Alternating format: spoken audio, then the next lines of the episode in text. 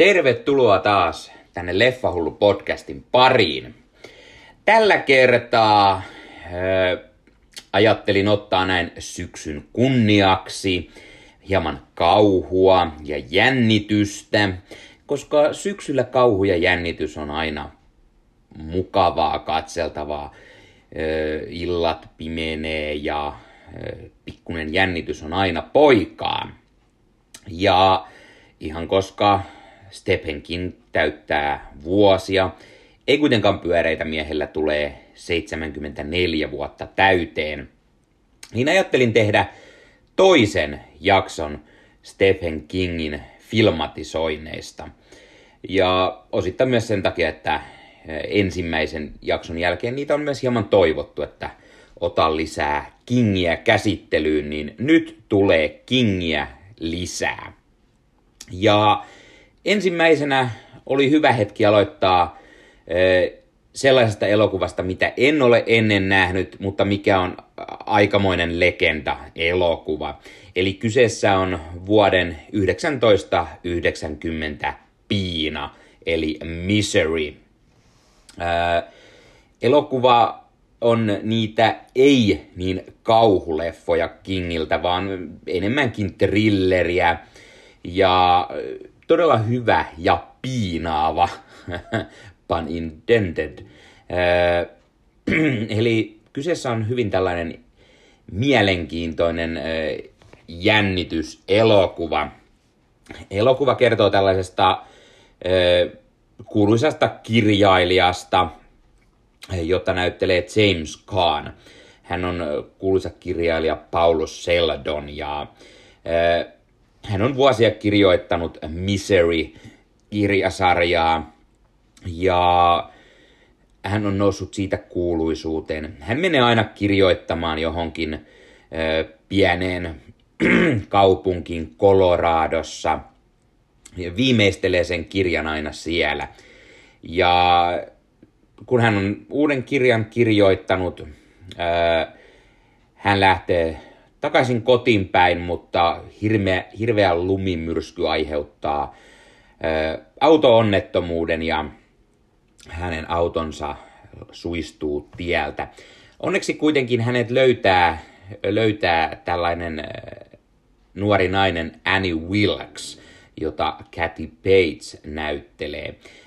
Tämä Annie Wilkes pelastaa miehen ja vie hänet kotinsa ja hoitaa häntä täällä ja yrittää auttaa pelastamaan miestä, koska mies on todella pahasti kärsinyt tästä auto-onnettomuudesta.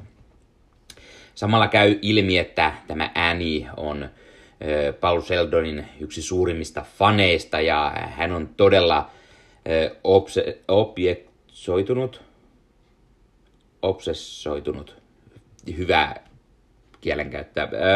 Hänellä on, to, hänellä on eräänlainen pakkomielle Paul Seldonista ja tämän Misery-kirjoista. Ja e, siinä kun Paul yrittää sitten toipua tästä auto-onnettomuudesta, e, käy sitten hieman ilmi, että äänillä ei ole kaikki aivan kotona ja hän ei haluakaan, että Paul täältä lähtee ja hän yrittää hieman sapotoida Paulin lähtemistä ja alkaa pitää miestä vankinaan. Ja Paul tietenkin tajuaa tämän ja siitä alkaa sitten eräänlainen taistelu, miten hän pääsee pois täältä naisen mökistä. Tällainen talo keskellä ei mitään, varsinkin kun hänen jalat on tästä onnettomuudesta pahoin kärsinyt ja mies ei pysty kävelemään edes.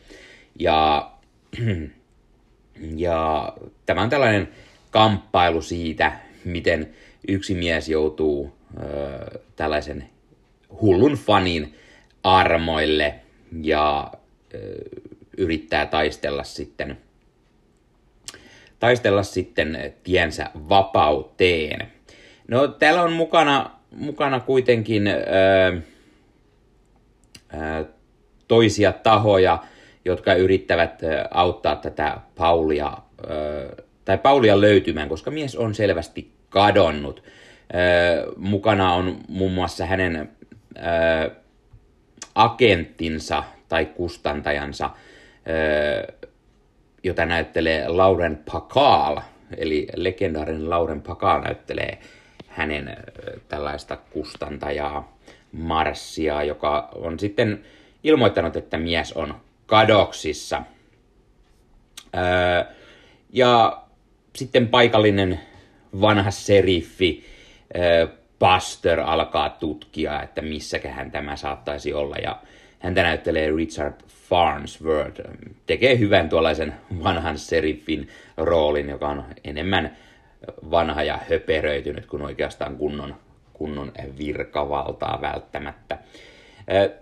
Tapahtumat sijoittuu mukavasti tuollaisen pieneen Coloradon kylään tai sen lähistölle sinne mökkiin suurimmaksi osaksi, jossa Paul ja ääni sitten viettävät aikaa. Tämä on yksi niitä leffoista, joka on, on noussut vuosien saatossa suosioon osittain juuri Kathy Batesin loistavan roolisuorituksen vuoksi. Kathy Bates on paitsi oikein, oikein sellainen täysin pakkomielteinen fani ja oikein pahasti vinksallaan paikoitellen. Hän, hän onnistuu aina näyttämään todella hyvin tällaiset, tällaiset roolihahmot ja tämän jälkeen nainen onkin tehnyt usein saman tyylisiä hahmoja.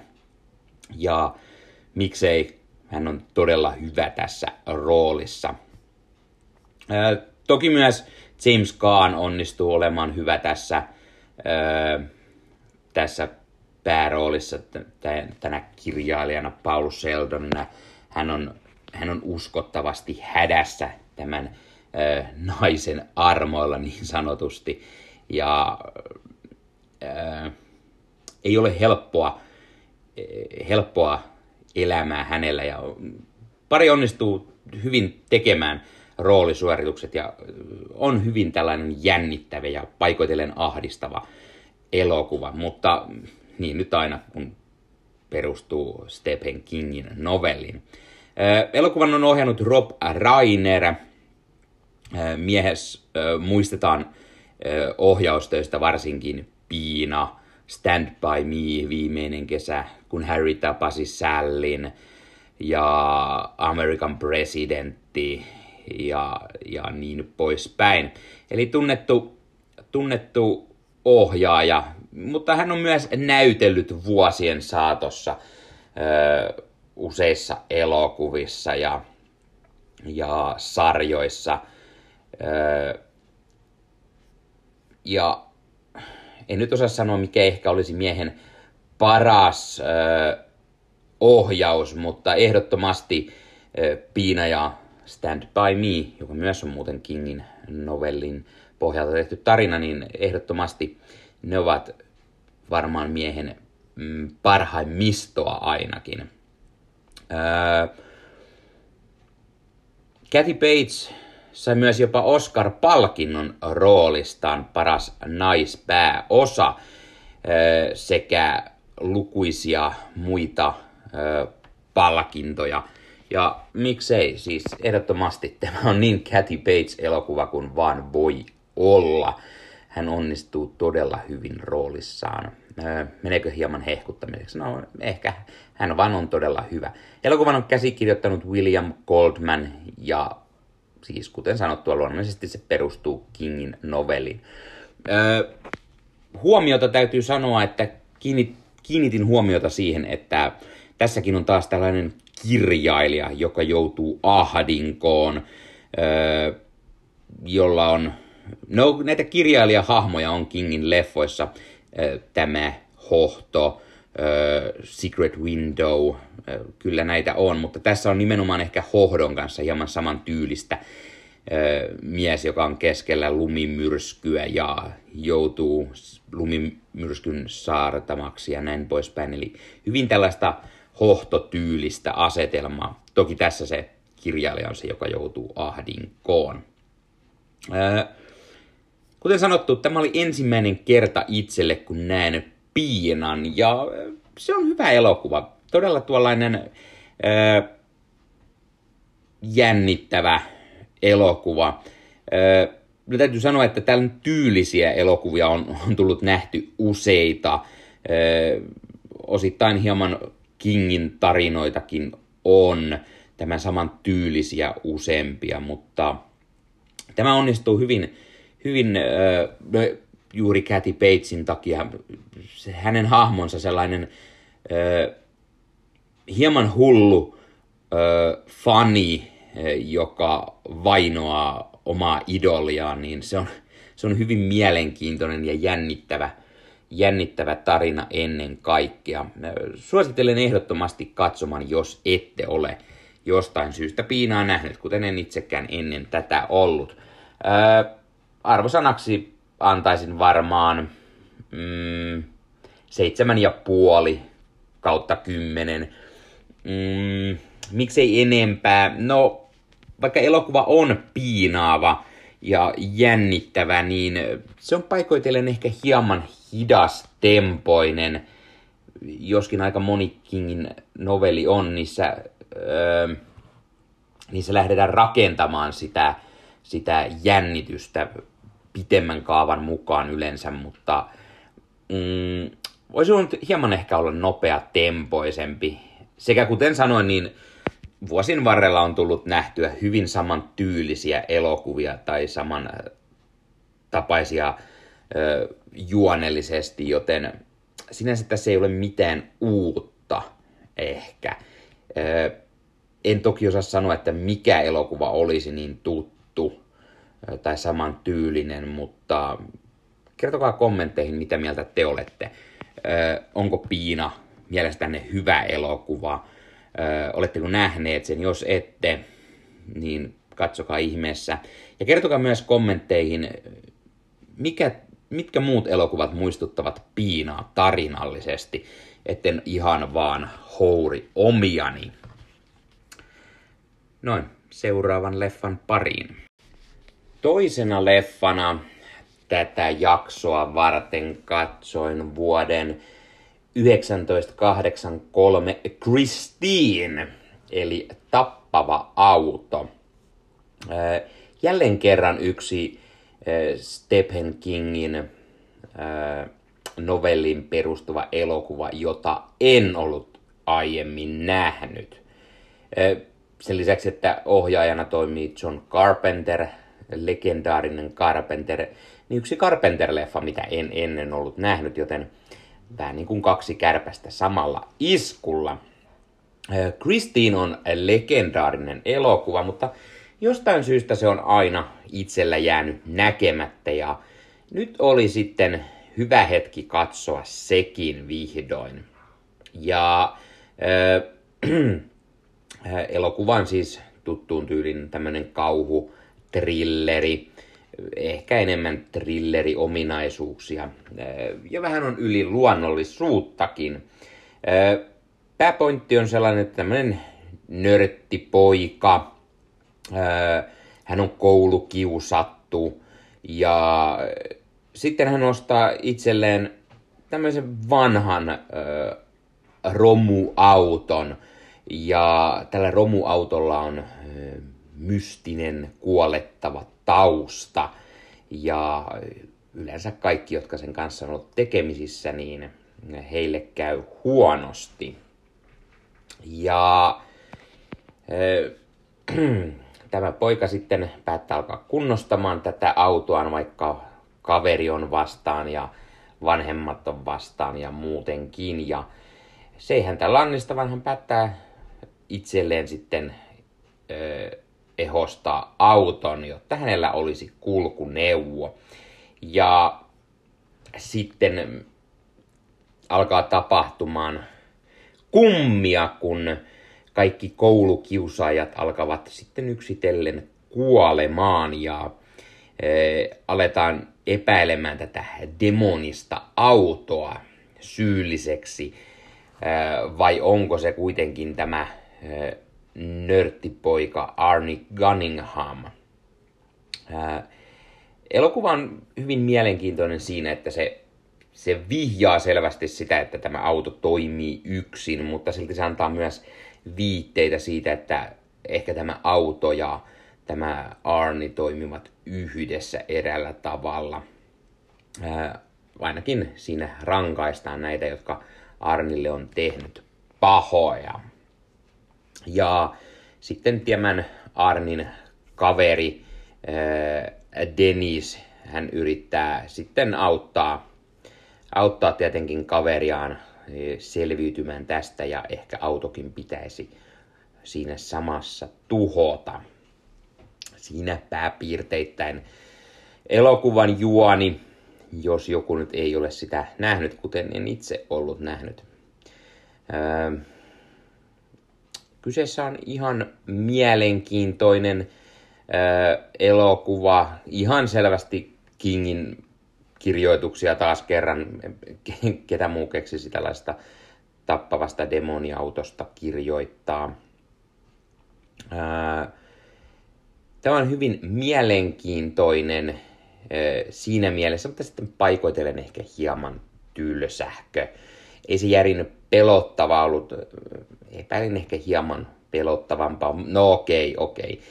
Jos lähdetään miettimään sitä, että tämä elokuva olisi pitänyt nähdä vuosikausia sitten, niin ehkä se olisi varhaisteiniässä pelottanut oikein kunnolla tällainen tappava auto.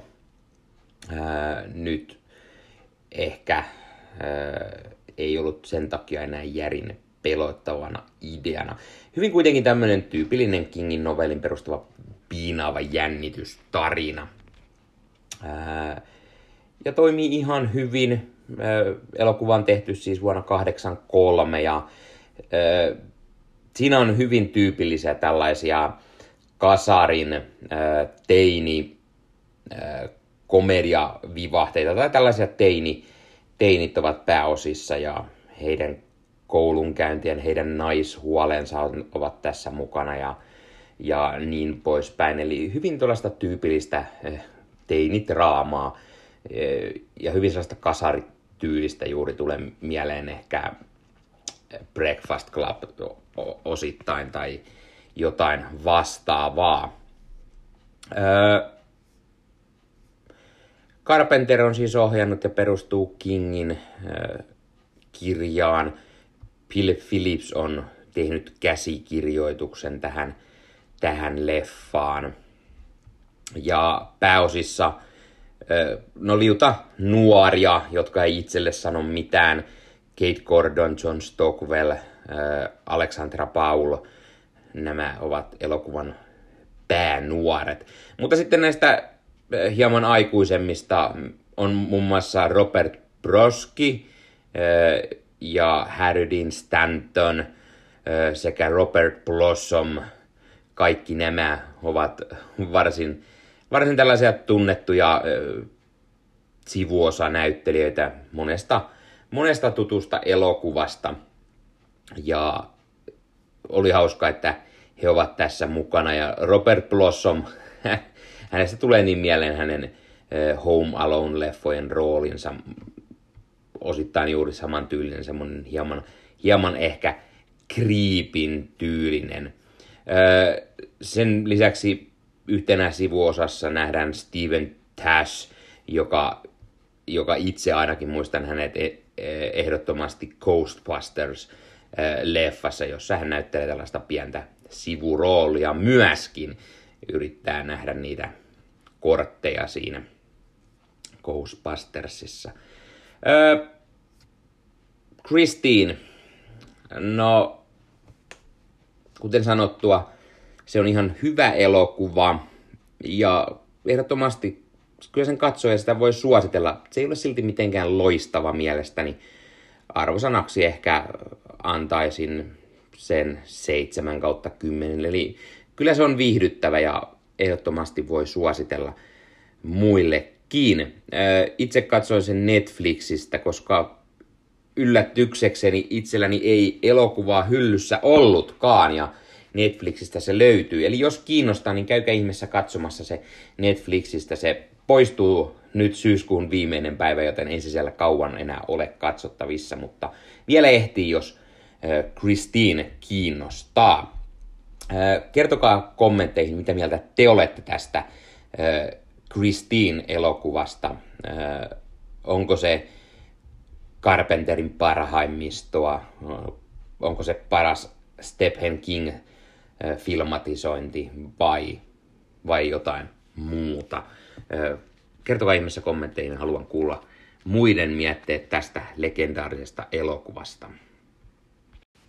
Ja sitten oli vuorossa lisää legendaarista Stephen Kingin novelleihin perustuvaa elokuvaa. Elokuvaa, jota en ollut myöskään aiemmin nähnyt. Kyseessä on vuoden 1976 Kärriä. Eli tämä ensimmäinen elokuvasovitus tästä. Elokuvallehan tehtiin uusi versio 2013 muistaakseni. Mutta tämä, minkä nyt katsoin, on siis se alkuperäinen kärje. En tiedä miksi en ole aiemmin tätä elokuvaa nähnyt. Elokuvan on ohjannut Brian De Palma. Ja Brian De Palmalla on todella paljon sellaisia elokuvia, joista pidän, pidän paljon. Hän on muun muassa ohjannut Scarface-elokuvan, joka on yksi kaikkien aikojen lempielokuvista, niin hän on ohjannut Untouchables, lahjomattomat, Carlitos Vane, ensimmäisen Mission Impossiblen ja muitakin kovia, mutta varsinkin nämä on syy, että kärriäkin olisi pitänyt olla nähtynä jo aiemmin, mutta parempi myöhään kuin ei milloinkaan. tällä kertaa päästään sitten ehkä hieman enemmän sinne kauhun maailmaan, vaikka tässäkin on ehkä thrillerin vivahteita, semmoista jännitystä, paikoitellen enemmän ehkä kuin kauhua, mutta silti kuitenkin kauhuleffa ennen kaikkea. Tässä on vähän samaa tyyliä kuin siinä Kristinessä, eli päähahmot ovat tällaisia koululaisia, tällaisia no teinejä, myöhäisteinejä ja ää, ää,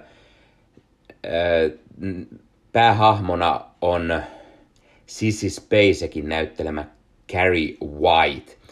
Ää, Carrie on tuollainen ujo ää, nuori tyttö, joka on koulukiusattu ja hänen äitinsä, ää, jota näyttelee Piper Lauri on tällainen todella uskovainen nainen, joka, jonka mielestä kaikki naiseuteen liittyvä on syntiä ja sen takia hän rankaisee tytärtään kärrietä, kun ö, tämä saa ensimmäiset kuukautiset.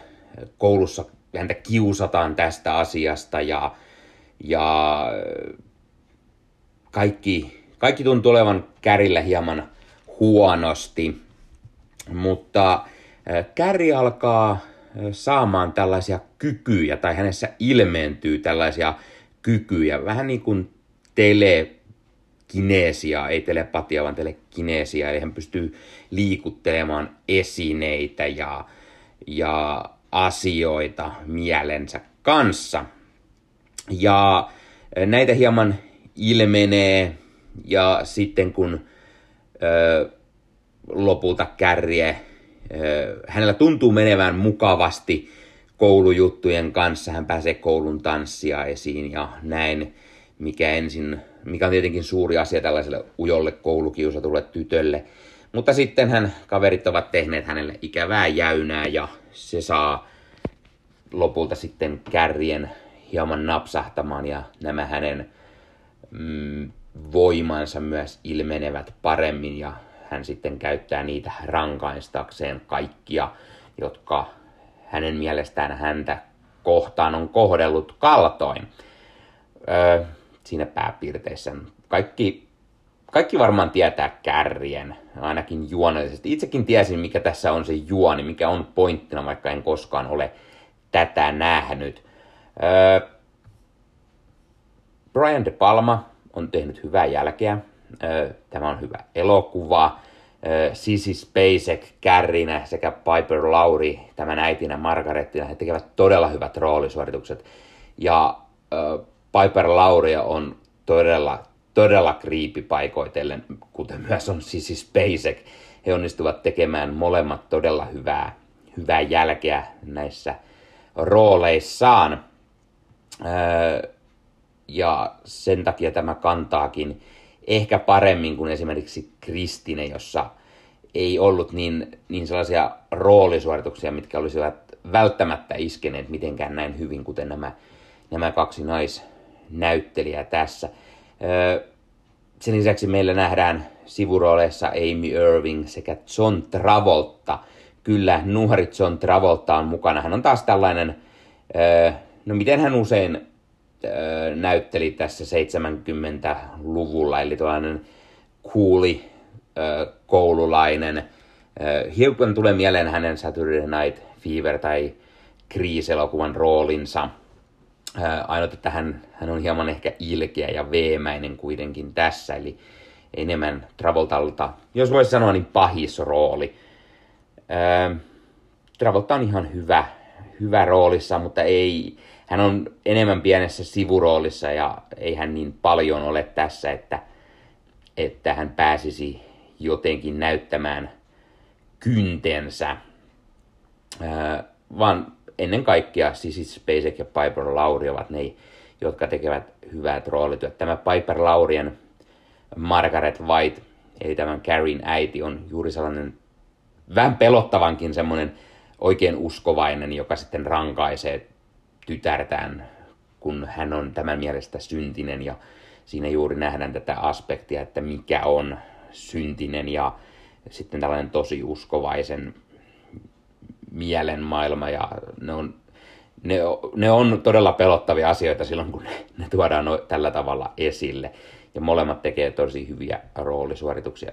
Ja siis Spacek, tällainen nuori ujo tyttö, kaiken kaikkiaan kuitenkin selvästi mukava, mukava tyttö hänen Carriensa, kunnes hän sitten näiden voimien myötä hieman napsahtaa ja osaa myös näytellä sitä, sitä pelottavaa, ää, osittain ehkä demonisia voimia omaavaa ää, hahmoa, niin se on todella hyvä roolisyöritys Sissy Spacekilta.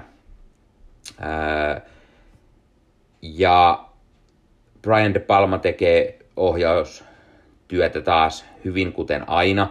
Siinä ei ole mitään vikaa. Mainita vielä elokuvan musiikit, jotka on Pino Donazion tekemiä. Ne musiikit ovat tässä paikoitellen, paikoitellen hieman äh, Hitchcock-maisia, äh, psykoa tai tämän tyylistä musiikkia, tai sitten ehkä Halloween äh, tyylistä tämmöinen John, John Carpenterin äh, Halloween temeä, vaikka tämä tietenkin tullut pari vuotta ennen Halloweenia, mutta sen, sen, vähän sieltä semmoista pientä saman tyylistä, mutta ehkä enemmän ehkä sitä Hitchcockia nimenomaan. Tulee semmoista jännitys, semmoista kauhuelementtejä.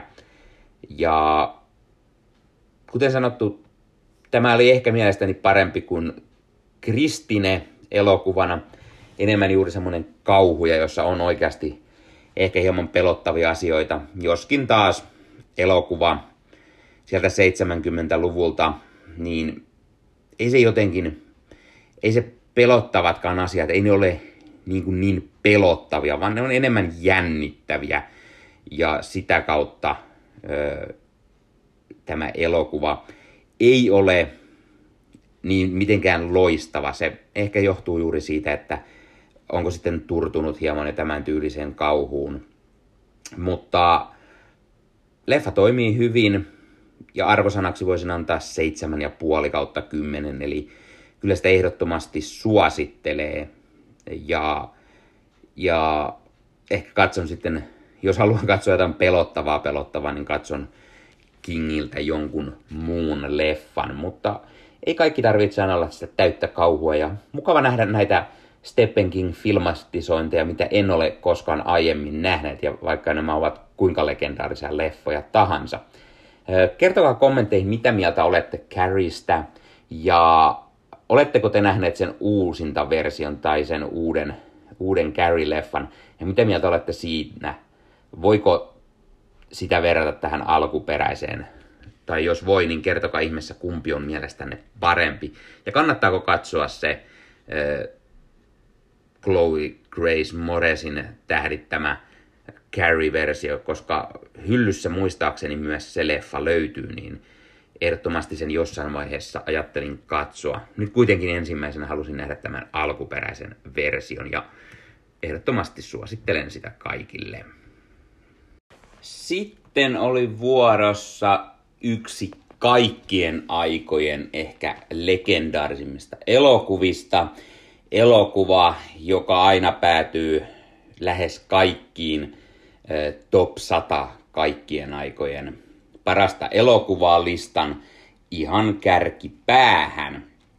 Eli kyseessä on vuoden 94 elokuva The Shansack Redemption, eli Rita Hayworth avainpakoon. Eli samalla myös yksi kaikkien aikojen huonompia suomennoksia niin sanotusti. Tämä legendaarinen elokuva perustuu myös Stephen Kingin kirjaan, tai tällaisen lyhyt tarinaan oikeastaan. Ja elokuvan on ohjannut ja käsikirjoittanut Frank Darabont. Frank Darabont on tehnyt useammankin Stephen King filmatisoinnin, äh, esimerkiksi äh, Vihreän mailin, jota käsittelin aiemmin Tom Hanks-jaksossa. Eli jos haluat tietää mietteeni tuosta toisesta vankilaleffasta, mikä perustuu Kingin kirjaan, niin kannattaa katsoa tai kuunnella se Tom Hanks-jakso. Sen lisäksi Darabont muun muassa teki Usvan, eli The Mist, joka myös perustuu Kingin novelliin. Mutta ennen näitä oli Shawshank Redemption, joka siis tuli vuonna 1994. No, se on ehkä se Frank Darapontin legendaarisin elokuva, minkä hän on tehnyt. Sen lisäksi elokuva on yksi niitä harvoja, ainakin mitä näin äkkiseltään tulee mieleen, mikä perustuu Stephen Kingin tarinaan, ja se ei ole kauhu eikä edes trilleri, vaan kyseessä on ihan perinteinen draama-elokuva.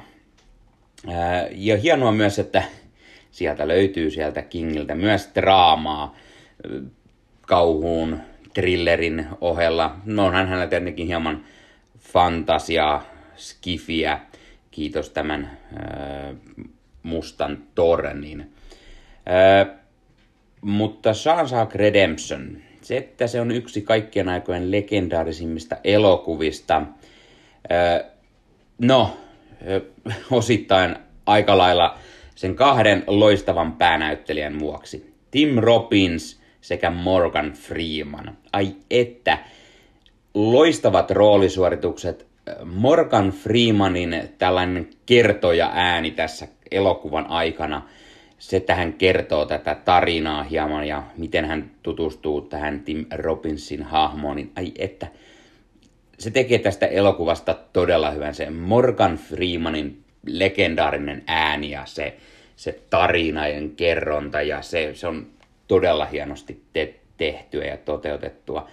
Öö, elokuvan siis vankila-elokuva, aivan kuten myöhemmin tullut vihreä mailikin, mutta öö, tämä on hyvin erityylinen vankilaleffa kuin useimmat vankilaleffat. No yleensä vankilaleffoissa aina on ö, suurin asia se vankilapako, sieltä pois pääseminen. No, spoileri, spoileri, kyllä tässäkin on vankila pako, mutta se on elokuvan loppupuoliskolla ja se käsitellään melko nopeasti. Eli tämän elokuvan pääpointtina on oikeastaan se, että nämä miehet ja heidän elämänsä siellä vankilassa, ilman että siinä välttämättä tapahtuu mitään niin kuin pakoa tai mitään ö, niin hirveän kummallista, no ehkä heille kummallista, mutta heidän arkeaan, heidän elämäänsä siellä käydään läpi. Päähahmona on tällainen Andy Duvernese, jota Tim Robbins näyttelee. Hän on tällainen tulokas vankilaan ja, ja joutui sinne vaimonsa ja tämän rakastaja, rakastajan murhasta. mutta hän kovin vannoo olevansa syytön ja hän sitten tutustuu Morgan Freemanin Red-nimiseen vankiin. Ja tämä Red kertoo heti alussa, että hei, niinhän me kaikki aina täällä vankilassa olemme syyttömiä, niin kuin, niin kuin sinne vain syyttömät joutuisivat. Tämä Andy sitten tutustuu, tutustuu tähän Rediin ja heidän tämmöisen yhteiseen joukkoon, tai hänellä on tällainen joukko. Ja sitten käydään ihan sitä vankilassa oloa ja sen äh, haasteellisuuksia läpi. Äh, Andy muun muassa, no hän tutustuu tällaiseen pahisporukkaan, joka häntä sitten aina, aina mukiloi siellä ja yrittää käyttää hyväksi. Sen lisäksi päänvaivaa aiheuttaa vankilajohtaja Norton, jota näyttelee Bob Canton, sekä tämmöinen kapteeni Hartley, joka on vanginvartijoiden pomo, häntä näyttelee Clancy Brown. Ja tämä kapteeni Hadley on sitä mieltä, että kaikki mahdolliset asiat voidaan sitten Pampun kanssa käsitellä, eli hän piäksee kyllä armottomasti ihan hengiltäkin näitä vankeja. Ja elokuvassa sitten käydään, käydään tätä läpi, mitä, mitä, millaista siellä vankilassa on ja sitä perusarkea. Elokuvan tapahtumat ovat usean vuoden ajan siellä sitten käydään läpi ja aina yritetään, näytetään muutamia vankeja, jotka yrittävät sitten päästä ehdonalaisuuteen ja mitä siellä on. Andy tutustuu eri vankilatöihin, mitä hän siellä tekee. Hän muun muassa pääsee kirjastoon töihin ja yrittää saada tehtyä siitä pienestä kirjakomerosta semmoisen kunnon vankilakirjaston ja yrittää saada siihen valtiolta tukea. Ja nämä on kaikki ihan tällaisia, millaista siellä vankilassa oli elää. Elokuva on myös siitä erikoinen, että joo, kyllä siinä on vankilaleffa, missä miehiä hakataan ja näin poispäin, mutta silti, silti aika vähän. Se ei ole väkivaltainen leffa, vaan ennen kaikkea tarinavetoinen ja, ja hahmovetoinen ja näistä, näistä vangeista alkaa välittämään ja he, heidän tarinansa on hyvin mielenkiintoisia ja se miten väärin heitä siellä sitten kohdellaan ihan vankilan johtoa myöden. Ja se on ennen kaikkea tässä se mielenkiintoisin asia, sekä tietenkin se dialogi, todella mahtava dialogi ja, ja käsikirjoitus.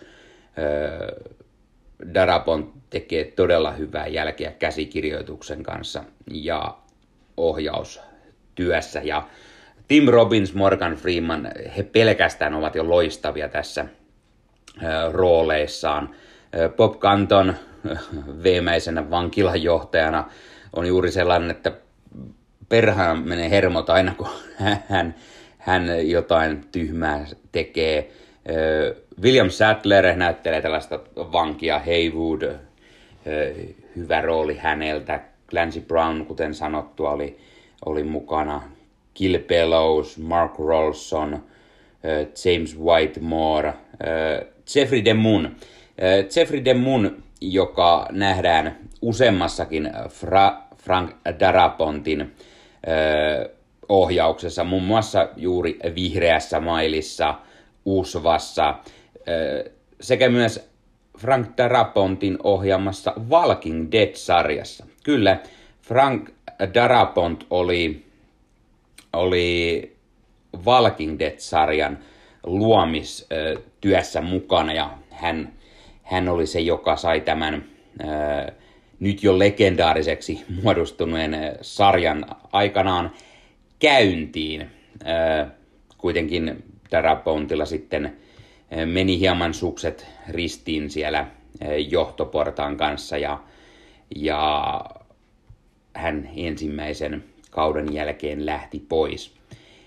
Ja kuten sanottua, ehkä niin se ensimmäinen kausi on edelleen se kaikkein paras Walking Deadissä. No, se siitä.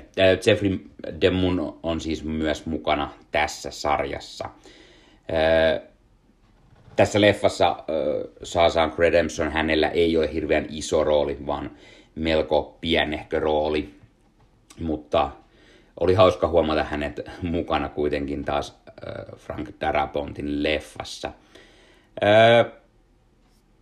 Mitä voisi sanoa tästä yhdestä ehkä kaikkien aikojen legendaarisimmasta leffasta, muuta kuin se, että se on pirun hyvä leffa. Suosittelen ehdottomasti katsomaan, jos et jostain syystä ole katsonut. Ja jos olet katsonut, niin katso se uudestaan. Se on todella, todella hieno elokuva. Se on todella, todella hyvin kirjoitettu, ohjattu, näytelty. Sen tarina on mielenkiintoinen ja se on vankila eh, elokuva ilman sellaisia täysin niin kuin perus eh, vankilakliseitä tai sitä, ei, ei ole sitä suurta päämäärää, että yritetään päästä pakoon sieltä, ei ole, sinusta ei tehdä siellä hullua, pahista tai niin poispäin, jos näin voisi sanoa. Mutta silti tässä on todella paljon sellaisia, mitä on myöhemmin esimerkiksi ihan selvästi Prison Break TV-sarjan ottanut tästä todella paljon mallia. Tiettyjen juoni, juoniyhtymiä on aivan selvästi havaittavissa sekä sitten tietenkin muihin myöhemmin tulleisiin vankila-elokuviin. Mainitaan vielä Thomas Newman on säveltänyt musiikit tähän ja nekin toimivat varsin mahtavasti tähän elokuvaan. Ja ennen kaikkea tällä, tällä elokuvalla, se on semmoinen hyvä mielen leffa. Joo, siinä on myös ikäviä asioita ja se saa, saa myös surulliseksi, tai siinä tapahtuu surullisia asioita, mutta ennen kaikkea se on, se on hieno elokuva ja sitä katsoo todella mielellään. Ja halusin sen juuri tähän väliin katsoa, kun pitäisi katsoa Kingin leffoja, mutta ei jaksa sitä pelkkää kauhua tai thrilleriäkään, niin Sunshine Redemption on siitä hyvä Kingin filmatisointi, että se on, se on puhdasta draamaa. Siinä ei, ole, siinä ei ole mitään yliluonnollisuutta tai pelottavia asioita. Se ei ole kauhua, se ei ole thrilleriä, ei skifiä tai mitään muutakaan yliluonnollista asiaa, vaan ihan puhdas draama-elokuva, joka toimii todella loistavasti. Arvosanaksi tälle elokuvalle annan yhdeksän yhdeksän ja puoli kautta kymmenen. Se on, se on lähes, lähes hipo täydellisyyttä onnistuen olemaan todella mahtava leffa. Se kestää melkein kaksi ja puoli tuntia. Se ei tunnu missään tapauksessa pitkältä. Ainoa mitä ehkä olisin itse halunnut enemmän tässä on se, se vankila pakokohtaus. Hieman enemmän siihen olisi voitu käyttää niin sanotusti aikaa. Nyt se on tässä vain niin sanotusti lisää lisää tällainen juonen sivuhaara. Mutta ehkä niin on hyvä, koska se, se tekee tästä erilaisen vankilaleffan ja sitä kautta myös todella hyvän leffan. Ehdottomasti todella iso suositus. Kerro kommenteissa, mitä mieltä itse olet tästä elokuvasta. Onko se yksi kaikkien aikojen parhaita elokuvia? Onko se parasta Kingiä, öö, parasta Morgan Freemania? Omasta mielestäni Morgan Freeman tekee tässä ehkä uransa parhaan roolisuorituksen. Samoin muuten Tim Robbins, vaikka hänelläkin niitä hyviä löytyy jonkun verran, niin ehdottomasti tämä on niistä paras mahdollinen, paras mahdollinen rooli myös. Seuraavan leffan parin. Sitten oli vuorossa Stephen Kingiä vuodelta 2007, eli elokuva 14.08. Tämä oli taas niitä King-filmatisointeja, mitä olin aiemmin nähnyt, mutta halusin katsoa sen uudelleen. Elokuvan on ohjannut Michael Hallström, ja, ja nimi, joka itselle aina ensimmäisenä, tai nimestä tulee itselle aina ensimmäisenä mieleen hänen ohjaustyönsä tästä Sylvester Stallone Arnold Schwarzeneggerin tähdittämästä Escape Plan-leffasta. Sen lisäksi hän on ohjannut muun muassa Anthony Hopkinsin The Right-leffan tai elokuvan Houkutus, eli Derailed, jota tähdittää Clive Owen ja Jennifer Aniston. Ja kuten sanottua, hän myös on tehnyt King-filmatisoinnin. 1408 on tällainen kauhu, mysteeri, äh, vähän trilleri myös. Kertoo tällaisesta kirjailijasta, joka kirjoittaa tällaisista paranormaaleista asioista, tämmöinen niin kuin kummitustarinoiden kirjailija. Hän, hän kiertää kaiken maailman hotelleja ja taloja ja muuta, jossa oletettavasti kummittelee tai joku on nähnyt, että siellä kummittelee ja hän menee sinne, yöpyy siellä ja pistää sitten mietteitä ylös ja kirjoittelee kirjoja näistä. Ja sitten hän saa tietoa tällaisesta mystisestä huoneesta, 1408, joka sijaitsee Dolphin hotellissa New Yorkissa. Ja vähän ajan kuluttua hän huomaa, että täällä oikeasti tapahtuu jotain. Eli ei kuten kaikki muut tähän mennessä hänen juttunsa ovat olleet täysin, täysin vain sellaista tunnetta, että siellä voisi jotain olla, mutta ei periaatteessa ole mitään todisteita, niin nyt, nyt oikeasti täällä on kunnon, kunnon kauhua ja pelkoa ilmassa. Tämä kirjailija Mike Enslin, jota näyttelee John Cusack, hän menee tänne hotelliin ja hänelle ei ensin anneta tätä huonetta mistä, mistään nimessä. Ei ole mitään syytä, miksi hän sen saisi, mutta kun hän ja hänen kustannusyhtiö aikovat haastaa tämän hotellin oikeuteen, niin heidän on sitten pakko suostua. Hän kuitenkin ensin joutuu tämmöisen hotellin johtajan tai tämmöisen kanssa, joka siellä sitten on vastuussa asioista. Tätä hotellin johtajaa Gerald Olinia näyttelee Samuel L. Jackson – ja heillä on tällainen mukava juttelutuokio siitä, miksi hän ei saa tätä huonetta tai miksi hänen ei pitäisi siellä yöpyä. Ja tämä Samuel Jacksonin hahmo sitten kertoo tämän huoneen mysteeriä. Huoneessa on kuollut monia kymmeniä ihmisiä mystisesti. He ovat tappaneet itseään tai, tai heille on tapahtunut jotain kauheita asioita ja siksi sinne ei kannata mennä. Tämä huone on paha. Eli tällainen e, eräänlainen demoninen huone tai, tai paranormaalinen ilmentymä. Mutta tietenkin tämä John Cusackin hahmo sinne haluaa mennä, koska se on hänen työtään ja hän siellä haluaa sitten kirjoitella. No sinne mennään tietenkin ensin niin, että eihän täällä nyt mitään tapahdu. No, mutta koska kyseessä on Stephen King eh, filmatisointi, niin totta kai siellä sitten alkaa tapahtua ja kaiken näköistä pelottavia asioita.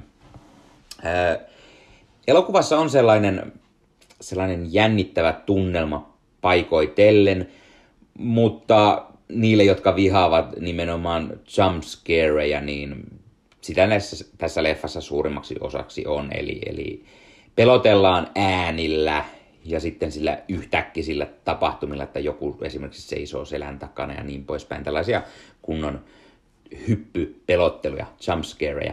Ää, ei niissä ole mitään vikaa. Itse pidän ihan, jos on hyvin tehty ja tuo sellaista jännittävää tunnelmaa. Tässä ne on ihan hyvin tehty. Ja John Cusack tekee hyvää roolityötä. Hänelle sopii tällainen, tällainen niin kirjailija rooli, tällainen tutkiva vähän niin kuin tutkiva journalismia tai tällainen. Cusacilla on niitä useampiakin ja tällainen trilleri, mutta sitten siinä on, mennään vähän kauhun puolellekin. Kysakilta esimerkiksi tämä Identity, joskin se on ehkä enemmän thrilleriä, niin siinä hänellä on vähän samantyylinen rooli. Tai mikäköhän se oli, olikohan se Raven, mikä kertoi äh, legendaarisesta kirjailijasta Edgar Allan Poe. Äh, on hänellä varmasti jotain muutakin samantyylisiä, mutta hän, hän osaa näytellä hyvin tämän tyylisiä hahmoja. Samuel Jackson, no Samuel Jackson on oma itsensä, tämmöinen kärkkäästi sanoo, sanoo mielipiteitään ja heittää tällaisia hauskoja juttuja niin sanotusti. Samuel Jacksonin rooli oli yllättävästi paljon pienempi kuin muistinkaan tässä elokuvassa. Pääosiassa John Cusack on siinä pääosissa ja hänen hahmonsa ympärille tämä tietenkin pyörii, mutta muistin, että Samuel Jackson olisi ollut hieman isommassa roolissa. Mutta sinänsä ihan hyvä, että tämä on nimenomaan tämä Cusackin hahmo ja hänen, hänen edesottamuksiaan tuolla huoneessa 1408. Äh, on tässä elokuvassa myös muita näyttelijöitä sivurooleissa, muun muassa Mary McCormack, Tony Shalhoub, monkkina ehkä parhaiten tunnettu näyttelijä. Hän, hän näyttelee tämän Mike Ensleyin tällaista kustantajaa. Isä ja Whitlock Jr. nähdään tällaisessa pienessä roolissa. Len Cario, olikohan siinä ne suurin piirtein ne mainitsemisen arvoiset sivuosa näyttelijät. Ennen kaikkea John Cusackin hahmon ympärillä pyöritään. Elokuvan on käsikirjoittanut Matt Greenberg, Scott Alexander ja Larry Karatsevski. Ja äh, tämä on ihan hyvä elokuva, sellainen jännittävä, pieni kauhuseikkailu. Ehkä, no näistä mitä aiemmin katsoin, niin ehkä tämä on se niin sanotusti jännittävin, tämmöinen kunnon paranormaaleja asioita tapahtuu, mutta elokuva jotenkin menettää tehonsa siinä jossain kohtaa. Se alkaa, se alkaa olemaan loppua kohden hieman tylsä. Siltä olisi odottanut jotain enemmän, enemmän pelottelua, enemmän sitä kauhua. Nyt se hieman loppua kohden lässähtää ja ei onnistu aivan pääsemään niin sanotusti maaliin asti. Elokuva on kuitenkin hyvä. Se ehdottomasti kannattaa katsoa. Arvosanaksi antaisin joku seitsemän kautta kymmenen. Eli se ei, ei valitettavasti sitten hyvän alun jälkeen ja hyvän, hyvän niin kuin, tällaisen tunnelman jälkeen se vähän jää ontoksi. Tarina ei aivan pääse maaliin asti ja, ja se, siellä on niitä pelottavia kohtauksia, niitä sellaista oikein mystistä ja paranormaaleja juttuja, mutta siltikään se, se ei jotenkin pääse ihan sinne maaliin asti, mikä on sinänsä hieman sääli. Öö, sitä olisi voinut ottaa paremmin irti. Öö, Kingille tietenkin tyypillistä juuri hotelleja, missä tapahtuu jotain, esimerkiksi hohtoja ja tämä ja No on hänellä nyt jotain muutakin varmasti. Mutta siis ennen kaikkea se, että joku demoninen voima tai tällainen ja tapahtuu hotellissa. Ja näitä paranormaaleja tällaisia juttuja Kingillä on todella paljon, mutta tämä on hyvä, mutta ei valitettavasti yllä silti aivan sinne maaliin asti, jonka takia vain 7 kautta 10 mutta kuitenkin suosittelen katsomaan tätä. Se on, se on kuitenkin mielenkiintoinen ja, ja ihan hyvä tuollainen pelotteluelokuva. Ja Cusack onnistuu ehdottomasti olemaan roolissaan todella hyvä ja pelkästään hänen takiaan kannattaa katsoa tämä. No niin, tämä oli Leffahullu podcast tällä kertaa sain katsottua jälleen muutaman Stephen King-filmatisoinnin ja myös, mikä tärkeintä, sellaisen, mitä en aiemmin ollut nähnyt. Jos kiinnostaa mietteeni muista Stephen King-filmatisoinneista, niin viime syksynä tuli ensimmäinen osa Stephen King filmatisointi podcastistani. Siellä oli muun muassa käsittelyssä nämä uudet It-elokuvat, 1922, Mustatorni, Secret Window, In the Tall Grass, Herald's Game, anteeksi, Gerald's Game sekä Hohto ja sen jatkoosa Doctor Sleep. Tämä podcasti on kuunneltavissa audioversiona Suplasta, Apple Podcastista, Google Podcastista, Spotifysta tai niin poispäin. Mutta sitä ei löydä YouTuben puolelta, koska niin vanhoja podcasteja en vielä laittanut tänne YouTuben puolelle. Joten jos kiinnostaa, niin kuunnelkaa aiempi jakso ja miettini näistä Kingi, Kingin leffoista. Öö, ja tutun tapaan kertokaa kommenteissa, mitä mieltä te olette näistä elokuvista, joita käsittelin tässä jaksossa. Piina, Christine, Carrie, Sons of Redemption ja 1408. Mitä mieltä olette niistä? Mikä on mielestänne niistä se paras? Tai mikä on paras Stephen King filmatisointi?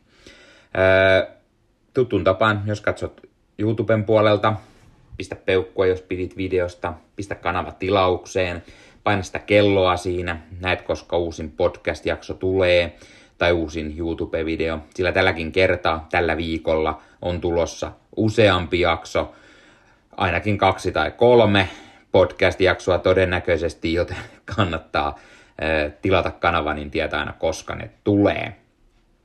Sen lisäksi Leffahullu on myös Discord-kanava, liittykää mukaan Leffahullu Discordiin. Siellä on mukava jutustella leffoista, uusista vanhoista kokoelmasta, mitä vain leffa- ja sarja-aiheesta jutustelua. Samoin Leffahullut Facebook-ryhmä. Siellä on mukava jutella leffoista ja sarjoista. Laitan sinne aina uutisia, huhuja, trailereita, podcastia, blogia, YouTube-videoita, mitä vain leffa- ja sarja-aiheesta. Sinne voi kuka vain tulla laittamaan omia julkaisuja leffoihin ja sarjoihin liittyen, podcastia, blogia, YouTube-videoita, unboxauksia, muuten vaan mitä on tullut osteltua, tai ihan vaan kommentoimaan toisten postauksiin. Se on mukava yhteisö leffahulluille. Leffahullu on myös Facebook-sivustona, Leffahullu tai Leffahullu podcast nimellä. Leffahullu löytyy Instagramista, Leffahullu alaviiva podcast. Ja kuten mainitsin, eh, Leffahullu-blogi, eli Leffahullu on myös blogina leffahullublogi.blogspot.com. Siellä arvostelussa uudempia leffoja, vanhempia leffoja, dokkareita, sarjoja ja niin poispäin. Joten kannattaa tulla lukemaan myös eh, kirjallisia eh, arvosteluja erilaisista leffoista ja sarjoista.